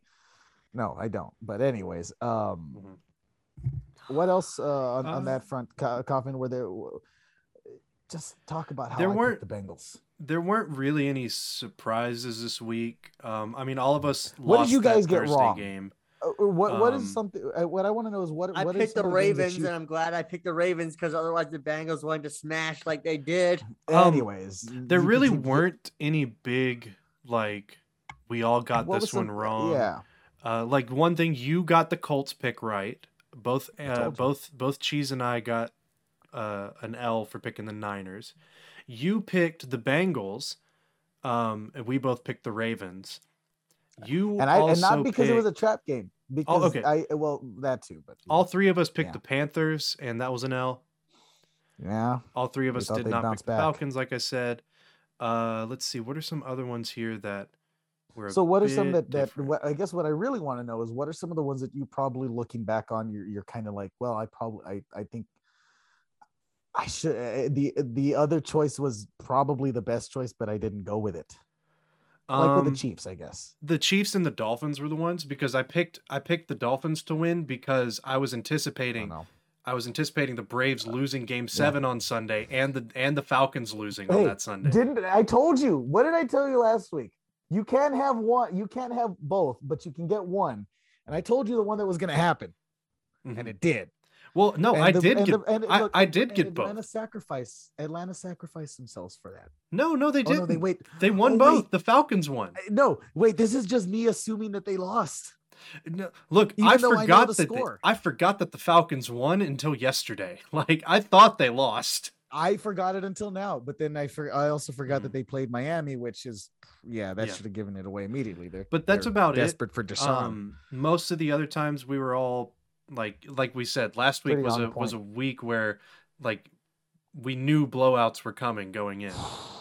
But yeah, that's true. Yeah, that's how it shook out. I won. Guess. How about them Cowboys? Because they didn't play last week. True. So how about Kaufman, we just shake I have to ask you. See. I really have to ask you about the Chiefs, because I have to ask you because I don't. There's a lot of problems. We're tanking for Thibodeau. There? I'm telling you what, man. We're just trying to get that first pick.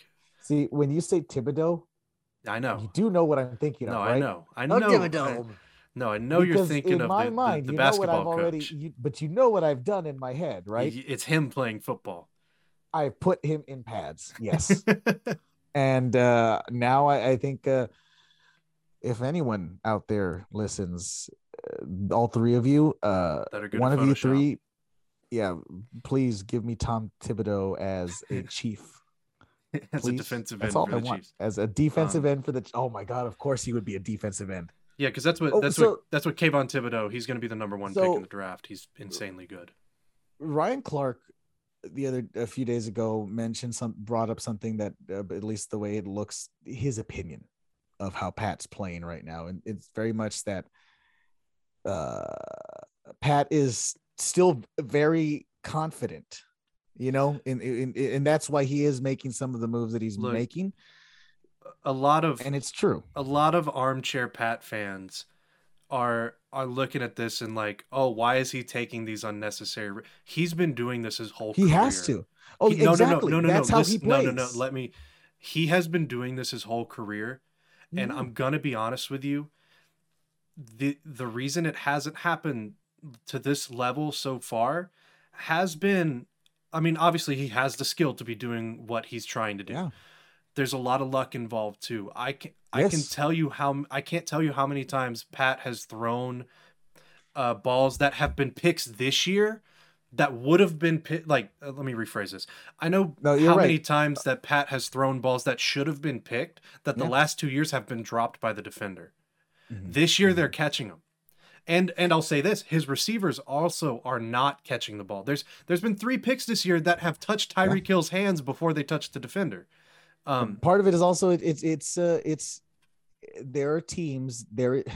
I despise. This is one of those tropes in sports that I hate, where they start talking about, we have a blueprint. In a way, teams do have a blueprint, which, you know, for how to approach the Chiefs, which is your 2 safeties up high. You don't let them get behind you. That's the key. That Pat is always looking for the big play, but the problem is the big play is not there like it normally is. And then the other thing is run the ball. If you can run the ball, you do that. The fact of the matter is we missed by picking Clyde Edwards-Helaire so far. He's still got time left on his contract to prove otherwise, but he's been hurt. He's been ineffective. And like Darrell Williams has been a better runner. How do you feel about the offensive line moves? It's fine. Because I don't know how they had a bad week. It's been good. This line has been good the whole year. I'm glad. So that's why I'm bringing it up for a specific reason, because I agree with you.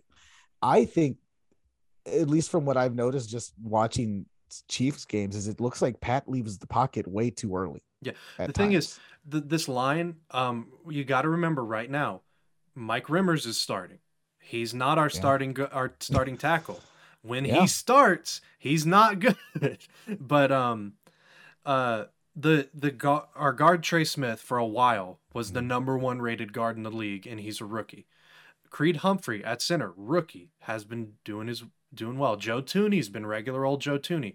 Orlando Brown's been kind of, you know, he hasn't been the stalwart left tackle that you want to be, but he's been serviceable. And he's been better than serviceable. He's been okay. He's been okay. He hasn't been amazing. He's just been okay. This line is better than it was last year. And last week, look, every line is going to have a bad week. They had one against Tennessee, who is a good defense. I was going to say, well, Tennessee is a Mike Vrabel defense, and I think the Chiefs are, as they are right now, are going to struggle against good defenses, as they are right now. When Niang gets back in the lineup, it'll be back to them being good. The only issue is whether or not they can turn it around in time. That's what it comes down to. They have enough games on the schedule this year that they're going to beat the team. I'm not going to panic until they lose to teams they shouldn't be losing to. Look at their 4 losses. It is LA, it is the Chargers, it is the Ravens, it is the Titans, and it is the Bills. Those are four of the best teams in the AFC. Teams that should we beat? Yes. But can we lose to them? I mean, obviously we did. But those are teams you can lose to. Looking at their schedule, how many tough opponents do they have left? Because they got the Chargers again. Let me pull it up. Well, first off, they have the Raiders twice, if they lose to the Giants this week, that's when you panic. But they have the. I mean, but if anybody loses to the Giants, you start throwing up fire alarms. They have the Packers. You'd be losing to a dullard. It's true. They have the Packers, and not the quarterback. They have the Packers, the Raiders, the Cowboys, the Broncos, the Raiders, the Chargers, the Steelers, the Bengals, and the Broncos. That's not an easy schedule. It's not at all. But sprinkled in there are games against the Giants, which is one that they should win. Two against the Broncos that they should win. The Steelers that they should win. The Raiders, the Raiders are good this year. By the way, and then the Bengals, what they should win. So that's Derek Carr statistically has had a great year. Mm-hmm. Holy crap. I didn't realize his stats. He's MVP type stuff. But that's 5 games that they should win, and I know I lumped the Bengals in there, and the Bengals are doing well. Give them time. I wouldn't lump them. No, I wouldn't lump them in right now. And that's 5 wins. Give Cheeseman that. God, Kaufman. We're missing the playoffs. Actually, you know what? No, you are. Because that's only 5 games. Okay. It's only 4 games if I take the Bengals out that we should win. That would bring us to 7 wins. Then we have to beat the Packers, the Cowboys, the Raiders twice, and then the Chargers and the Bengals in order to, basically make it the playoffs. It is a tall order. It is. But it's not impossible. It's just they need to get as the team is now. Whoops. But here's the thing. Here's the other thing. This is just me talking as a person who's experienced a lot of missed playoffs. Even if they did miss the playoffs, it's not like they're not going to retool things and fix the problem. Here's the thing. One thing I've noticed about the Chiefs lately since they've gotten Mahomes, if there is a problem, they're going to fix it. They're going to do their best to fix it. Look at the defense in 2018 when we went to the AFC Championship and lost because our defense wasn't that. We lost because of a couple penalties that weren't penalties, but that's the media. I maintain that we lose that game. Do you want me to bring up Dallas and a catch against Green Bay? We don't do that. Regardless, they lost because of a coin toss, because their defense couldn't hold. What did they do? They fired their coordinator. They traded away, or they cut a couple of their longtime defenders and retooled it. Traded for Tyrann Mathieu. Traded for a bunch of other people. Then that does fine for a couple years. They hire Steve Spagnuolo. It's not working this year, but. So then here's the thing that people forget. By the way, Steve Spagnuolo. The next year they win it all. The year after that, the line falls apart, and in the Super Bowl they get absolutely obliterated because their line's not good. What do they do that offseason? They've retooled it, and it's now a good offensive line. I have a feeling at the end of the year, if the defense holds as how bad as it's been, we're gonna see some heads on the chopping block. They are allowing so many points right now. And unfortunately, it's not like it has been in previous years where they can overcome that. Because look, the Chiefs, clearly it's all that offense. It is. But that's okay. In this NFL, that's what it is. It with just enough defense to win. I'll also say Chris Jones hasn't played the past 3 games. So true. But actually, no, I think he played against the Titans. Never mind. Doesn't matter. I'm going to give the stage to someone else for a moment. Yes. I have nothing to say about the Cowboys because they didn't play, and they're gonna end up losing to Minnesota probably. But that's just because that's how that game is gonna turn out. The Chiefs are 3-4. I'm happy with that. Now let's move on to someone who's also thrilled because both of his teams are leading their division. So thrilled he's on his phone. I know. The Packers and the Bengals. Cheeseman, how do you feel about both of your teams, especially one specific? By the way, they're Tigers, just so you understand that. I'm very proud of my fish. The Cincinnati Bengal fish. I'm very proud of them. You really swimming upstream and through adversity. No, I was very wrong. If you recall last week, I said this game was going to be, and I said that this game was going to be close and low scoring. And then the Bengals just decided, nah, we're just going to go ahead and curb stomp because we are just that damn good. And I didn't expect that. Watching it was fantastic. And then watching all the Ravens fans come out and bitch about it is just hilarious. They talk about like, oh, but look at all of them. They can't handle victory with grace. Like, bitch, shut up. We don't have 8 Super Bowls. You have 2 Super Bowl rings. We've been terrible for the last few years. We have every right to this week. Rub it in your face. Okay. So y'all get over yourself. Y'all hung 40 Kaufman, on them. Yeah. Kaufman, Mark, please get that timestamp. Okay. Of what? Of him calling. Who'd you call a bitch? Ravens. Oh. Fans. Well, there you go. Actually, Kaufman, clip that. Me asking him, who do you call a bitch? The Ravens. Just very matter of fact. Because Lamar Jackson didn't even shake hands with Joe Burrow after the game. I'm not gonna look into that. I hate when that stuff gets attention because it doesn't matter. It's the heat of the game. Tom Brady's done it before. But you and I are also both happy because Aaron Rodgers. Those Packers are. I'm going to say this right now. It's guys, do we think Aaron Rodgers is really going to leave after this season? Yeah. Yes. Cheese. I'm going to say it's 50-50. And that's where I'm going to leave it at. Because I think, unfortunately, well, not always unfortunately, but winning kind of is the fucking elixir. If the Packers were smart, they would have moved Jordan Love. If they want to tell Aaron Rodgers, hey, we were wrong. We're going to eat crow. Who wants this guy? They should do that. They're stupid to not do it, have done it already. Mm-hmm. But I genuinely think it's a 50-50 thing. Cause I don't, man, Aaron Rodgers almost has 6 guaranteed wins, you know, by staying in that division. Mm-hmm. Where are you going to go? Don't go to Pittsburgh. Don't go there. I will be forced to hate you. Look, if he's worried, I hate people saying he's going to Pittsburgh because he's complaining. Well, not complaining. He's calling out the fact that he has no team control when a few other quarterbacks have it, and it's proven to be good. And do you think giving your quarterback team control is the Steeler way? They literally have a code of conduct called the Steeler Way. He's not going to want to go to Pittsburgh. And it's printed on the back of a towel. Yes. An extra smelly yellow towel. This is the team that wouldn't pay their running back. Like, yeah. like they're all world running back. Like, by the way, Mike Tomlin the other day was fantastic. He was. I appreciate that he just shut everything down because he's right. Why would you give up the job where you don't lose that job? If you're a Steelers head coach, you don't lose the job. He also doesn't lose. Like doesn't he not have a sub 500 record? Losing season. No, he doesn't. Yeah. That's crazy. Although this year we'll see how this year pans out. But that's right because it's not 8-8 anymore. Yeah, it's not 8-8 exactly. You can't. He has to win 9 games. You can't Jason Garrett it anymore.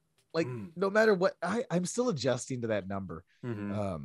I think it's really dumb that the NFL didn't also expand rosters. Yeah. You know? It just didn't make sense. Cause I was looking at things. I'm like, okay. Also Joe Flacco's a Jet. Yeah. That's true. We should go ahead and jump into what if they won out? Yeah, I know. So am I. All right. So first off, game in an hour, Packers, Cardinals. Yeah, I'm taking the Cardinals. I'm going to take the Packers. I think this is going to be the Cardinals' first loss, and I think people are going to overreact. Yep, plus J.J. Watt's out for the season. Is Davante Adams going to play after? MVS and Allen Lazard are not playing tonight. Wait, all three of them? Yeah, that's why I said taking the Cardinals. I'm picking the Cardinals. I changed my mind. I'm still going to pick the Packers because they do fine without Davante Adams based on their record. Without him. Okay, fair enough. They also score 0.1. They also score like 1 point more without him. Oh, here's a great game. I think Cheeseman's going to have a vested interest in this game. Panthers, Falcons. I'm damn sure not picking the Panthers anymore. I had to call it the tie. Let's go. I feel like the Falcons have been your tie of the week like 3 weeks in a row.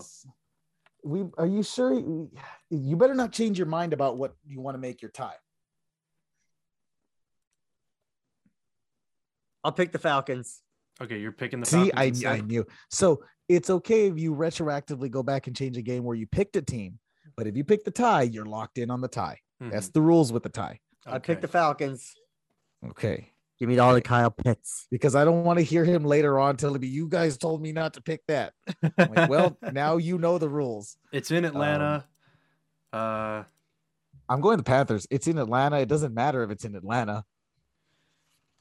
The Panthers have just Kaufman. The Panthers put in PJ Walker the other day. No, but here's the thing, Kaufman. Think about it. Do you really want them to win? Pick against them? You're right. Braves. The Braves have a game that day. That could be the one where they lose the World Series. I'm going Panthers. There you go. Plus, remember, if you hop on Cheeseman's boat, you're probably going to lose games. Hey, no offense. Wait, so are you going Panthers as well? I am going Panthers. They'll get it right eventually.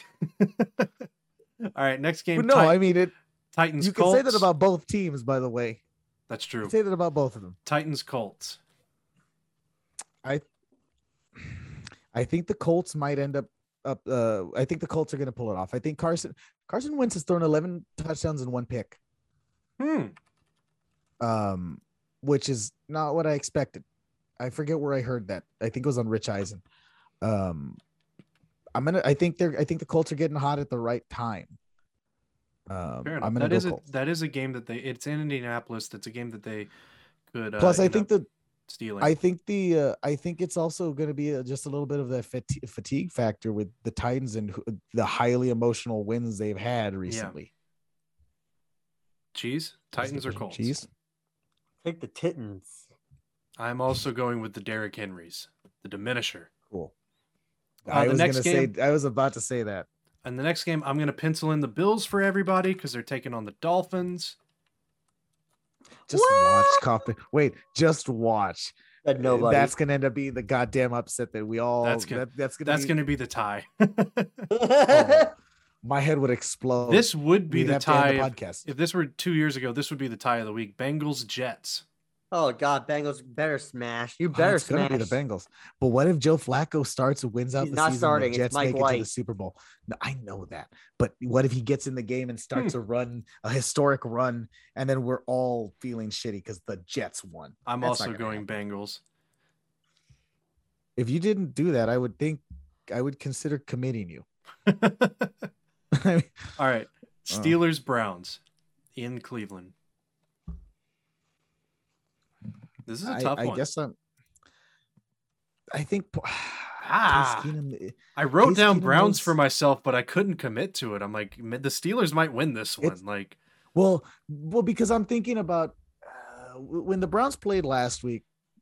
How'd they do? It was just like Case Keenum started, and they won 17-14.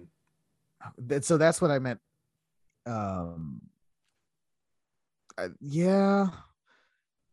Cheese, who are you going with? I'll take the fucking Steelers.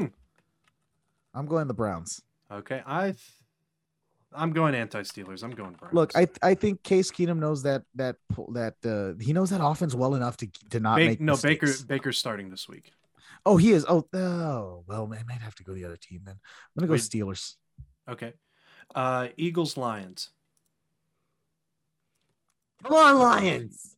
You're not asking me that question, are you? Lions are going to finally get their first win. Yes. All right. Sorry, I've got to write them all down. There we go. Then we got Rams Texans. I'm going to have Rams for everybody. Yep. That's going to be a 60-point game. That's a spread if there ever was one. 49ers Bears. By the way, the Tampa Bay Buccaneers covered that spread, more than covered it last week against the Bears. Okay. So 49ers, 17-point spread. Tie. Oh, that's a good tie. That's a really good tie. Who's starting for the damn 49ers? It's Jimmy G. Yeah, it's Jimmy G. So I'm going to go to the Bears on this one. Anthony, which one did you say you were going with? I said the Bears. I'm going to. So It's tie Bears Bears. Tie Bears Bears. Next up, we got Patriots Chargers. Chargers should win that game. And I'm gonna go. I feel like I said the Patriots should have a chance in I don't know how many games where I expected them to upset and they just haven't. Man, this is a hard one. Cheeseman, who did you pick? Chargers. Chargers. I'm going Patriots. I'm going Patriots. You're going Patriots too? Dang it! I wanted to lone wolf that one. Freak. No, Kaufman. Have you not noticed the pattern of what I'm doing here? I'm going Chargers. Have you picked up on the Chargers side? Have you noticed how many times I ask him what he's going to pick? And then you go against him. Don't pick it. Yes. All right, Jags, Seahawks. It's an experiment. Jags, Seahawks. I'm going to go ahead and pick the Seahawks. The Jags. I'm going to pick the Jags on this one. Enjoy your loss. No. I was going to pick the Jags no matter what. I just said Seahawks like. No. We see.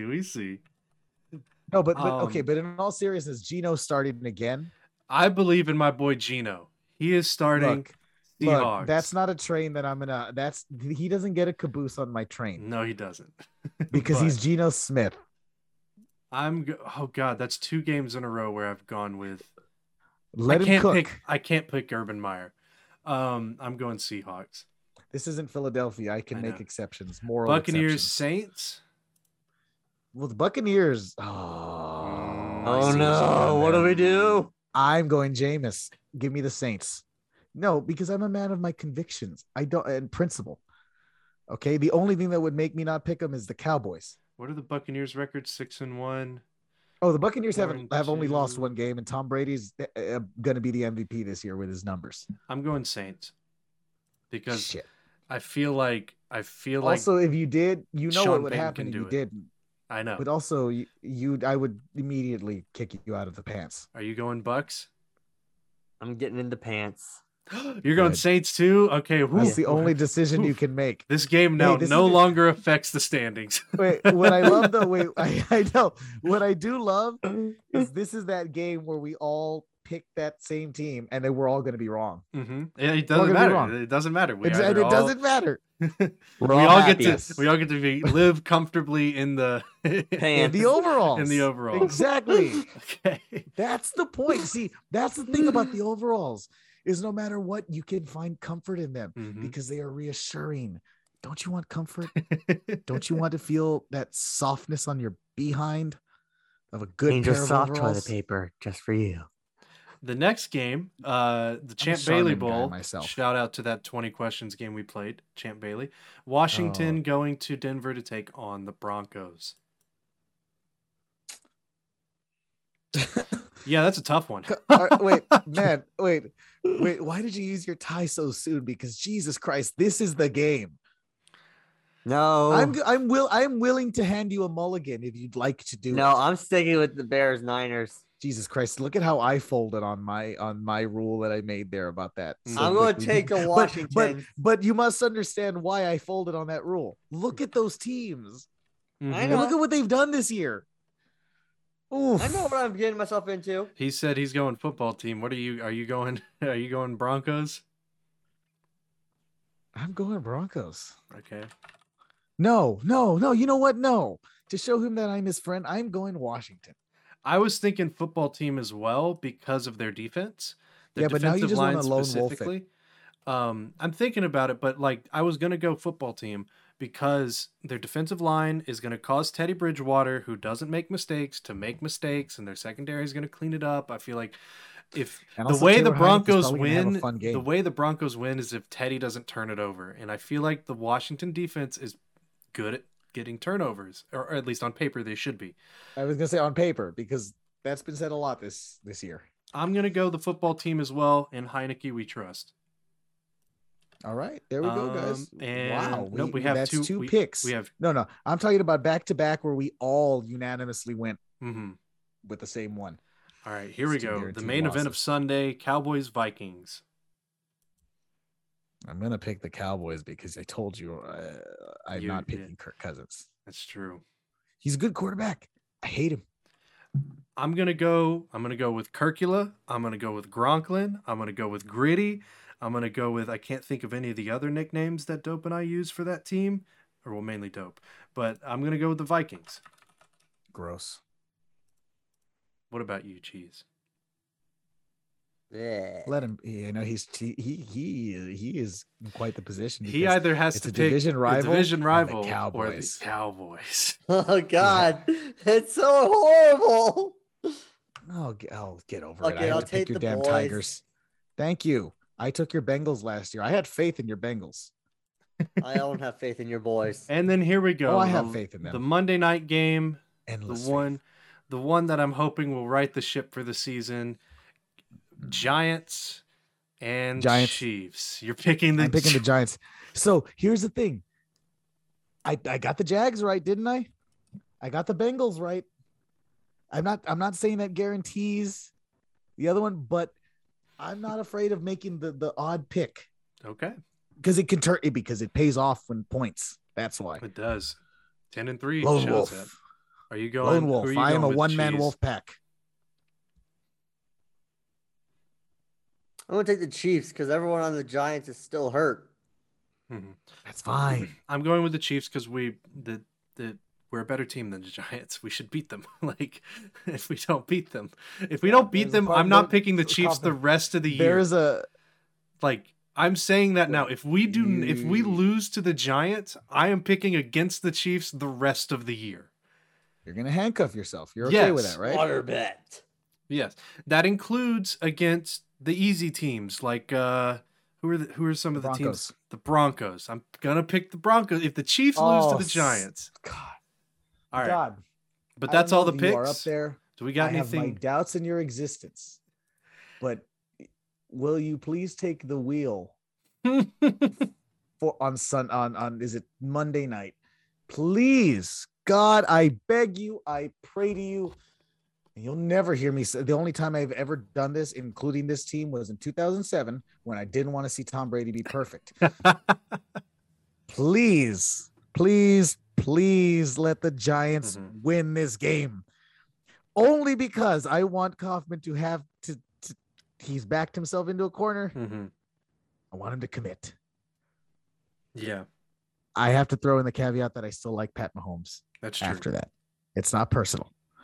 I like Kermit. Anyways, yeah. Is that gonna do it for us? Because I just that's had it. Yeah, that's it. We've had a hell of an episode. Larson was great, and that's all it. The people really need. We're I'm hungry. Tired, and I want to go have a pizza. Go get a snack. No, understand what I'm telling you guys, Kaufman. Yeah. What am I telling you? You want a whole pizza. I'm going to eat a whole pizza. Do I eat the whole thing? And you're going to need some Tums afterwards to keep the heartburn down.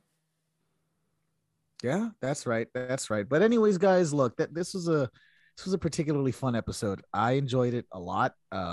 We covered a lot of things. Kaufman's going to have a fun time editing this. But before we go, there's just a few things that we want to implore you to do. Follow us on Twitter. First of all, that's like number one thing. Kaufman, what is our Twitter? Beards_balls. Okay, and where can we be found? On Twitter. No. Where can our podcast be found? Oh, that's what you meant. I thought you meant social media-wise.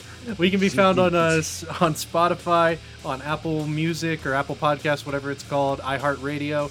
Pretty much anywhere you can find a podcast that's. I don't know if we're on Pandora yet, but then again, who uses Pandora? No, it's under 50. Nobody. My camera died, and I looked very sad. That's the one. That's the picture. But anyways, guys, follow us at all of our accounts at BornToRun_19, at CWCoff with 2 F's, and at The Cheese Abides. Engage with us. Talk with us. Tell us what we missed. Tell us what we didn't miss. And then, of course, rate, review, subscribe, give me all the things stuff. And those of give you listening money, you're welcome for monetizing. You're welcome for the computer noises that just came through that you guys heard. I can't control that sounds? Just because my the doo-doo-doo-doo because my my camera died.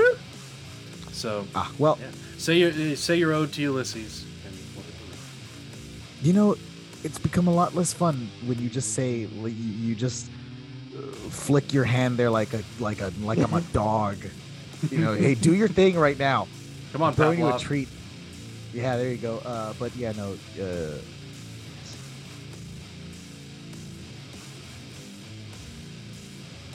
That's just it. Just Ulysses. That's it. Just a slow fade. Well, I didn't know what to say at this point. I think I'm out of things.